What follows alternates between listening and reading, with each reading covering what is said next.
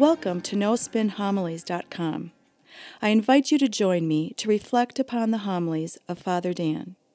Father Dan will challenge us to open our heart, mind, and soul to the Word of God. Father Dan will draw upon sacred scripture along with art, literature, and the lives of the saints to help us grow in our love and knowledge of the scripture. In doing so, we can become the living Word of God in this world. Now it is my pleasure to present to you No Spin Homilies.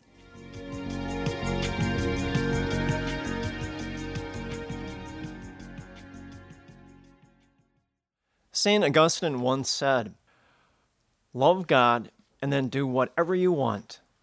I'll say that again love God and then do whatever you want.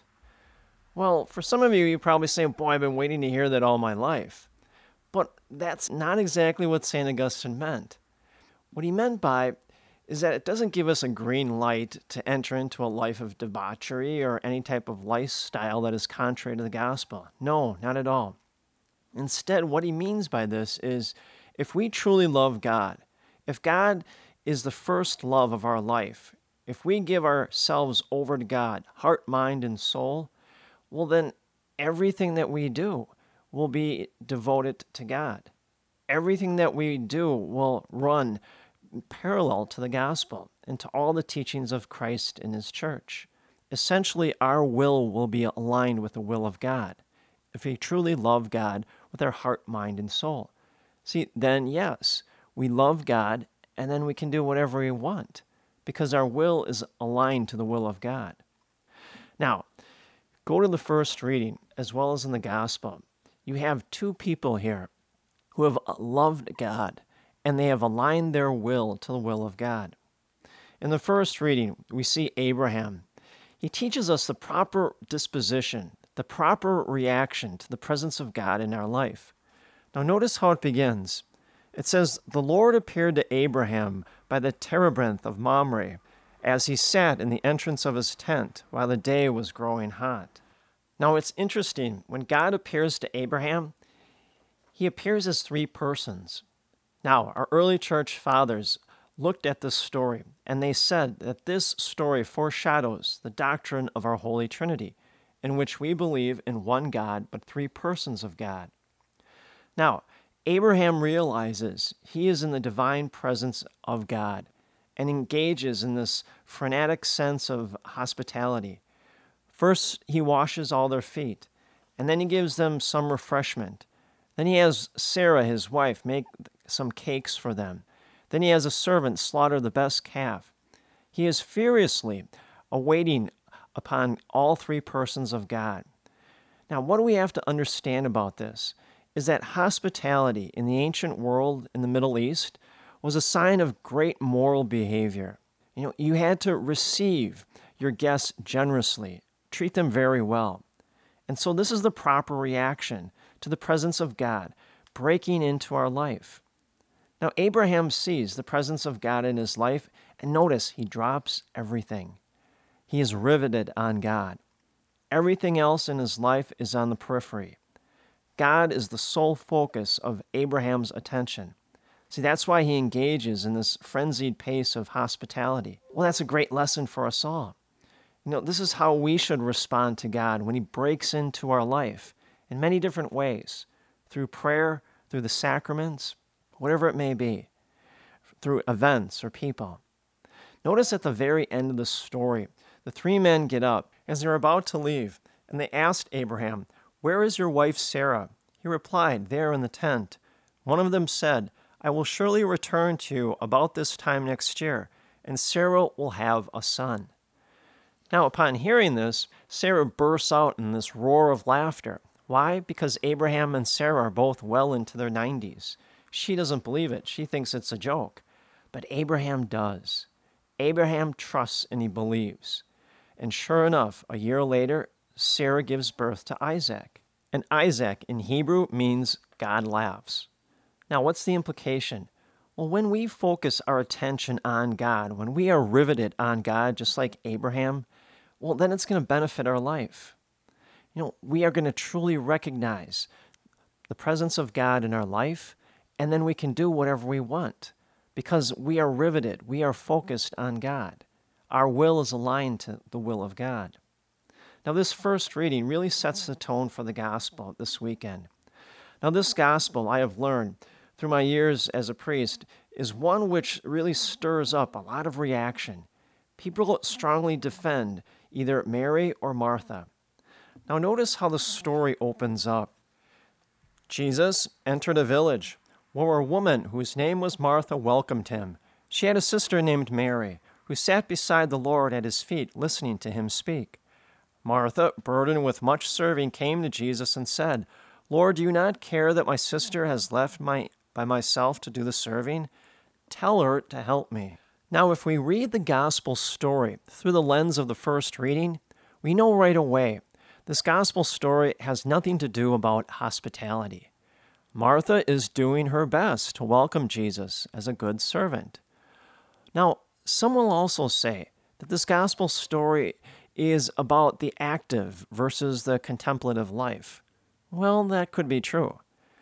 But I'm always challenging you to dig deeper in the spiritual life. See, spiritually, that's where the real pearls are found. Now, what does Jesus really criticize Martha for?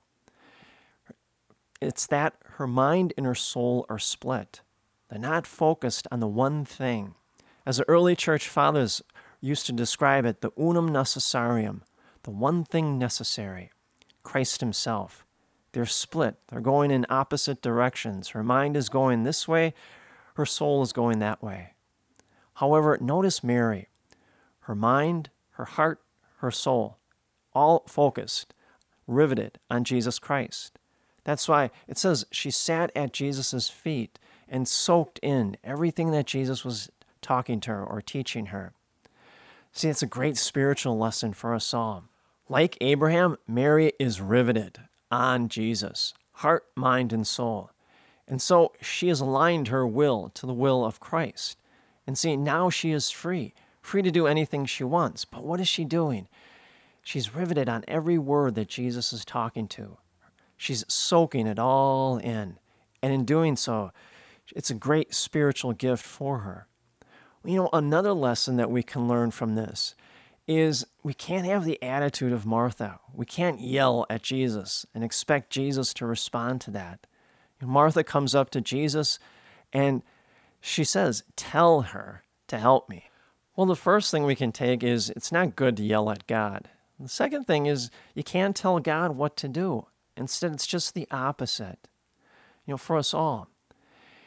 And any given day, when we are at work, whatever we're doing, whether in the neighborhood, whether we're busy taking the kids to one thing or another, what we have to recognize that sometimes our lives are preoccupied, you know, with deadlines or meetings or running errands or just work. You know, we're preoccupied, we're anxious about getting all these things done over the course of a week or maybe even a day. You know, we're kind of like Martha ourselves. You know, we're not really riveted completely on the Lord. We don't give Him our full uh, time and attention. Instead, our mind is going this way and our will is going that way. Our intellect is going that way and our heart is going another way. Well, what happens is if we do that, we're basically following Martha's problem. We're preoccupied with so many things in our life, we no longer have the attention of God in our life. Well, Mary does. Mary has chosen the unum necessarium. That's why Jesus says to Martha, Martha, Martha, you are worried about many things. There is need of only one thing. Mary has chosen the better part and will not be taken away from her. Well, Mary has chosen the unum necessarium, and in doing so, now she is free to do whatever she wants. But she will do the will of God because she's focused on Him. See, when God appears in our life, just like He appeared to Abraham, just like He appeared to Mary, we drop everything. You know, we focus our entire time and attention on the one thing necessary, which is the presence of God in our life.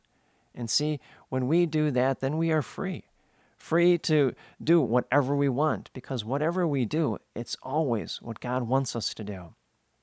You know, there's another great example of this. You know, Peter, that great story in which Jesus is walking along the water And all of a sudden, Peter asks Jesus to command him to come out. Well, Peter starts to walk on the water, but he's able to walk because he's riveted. His entire attention is on Christ. And then what happens? Well, Peter, he loses his focus. He starts looking at the waves, and his focus now is on the storm and the rain. And what happens? He begins to sink into the water. Well, he loses. He loses being riveted on God. Well, our focus must be on Christ always, each and every day of our life. You know, the early church fathers said Mary chose the unum necessarium, and in doing so, she was free, free to do anything that she wanted, because anything that she did do would be always in union with God's will. See, when that happens, then we truly have purpose and meaning in life. Now Christ is at the very heart of our mind, our soul, our will, and our intellect, completely focused on God.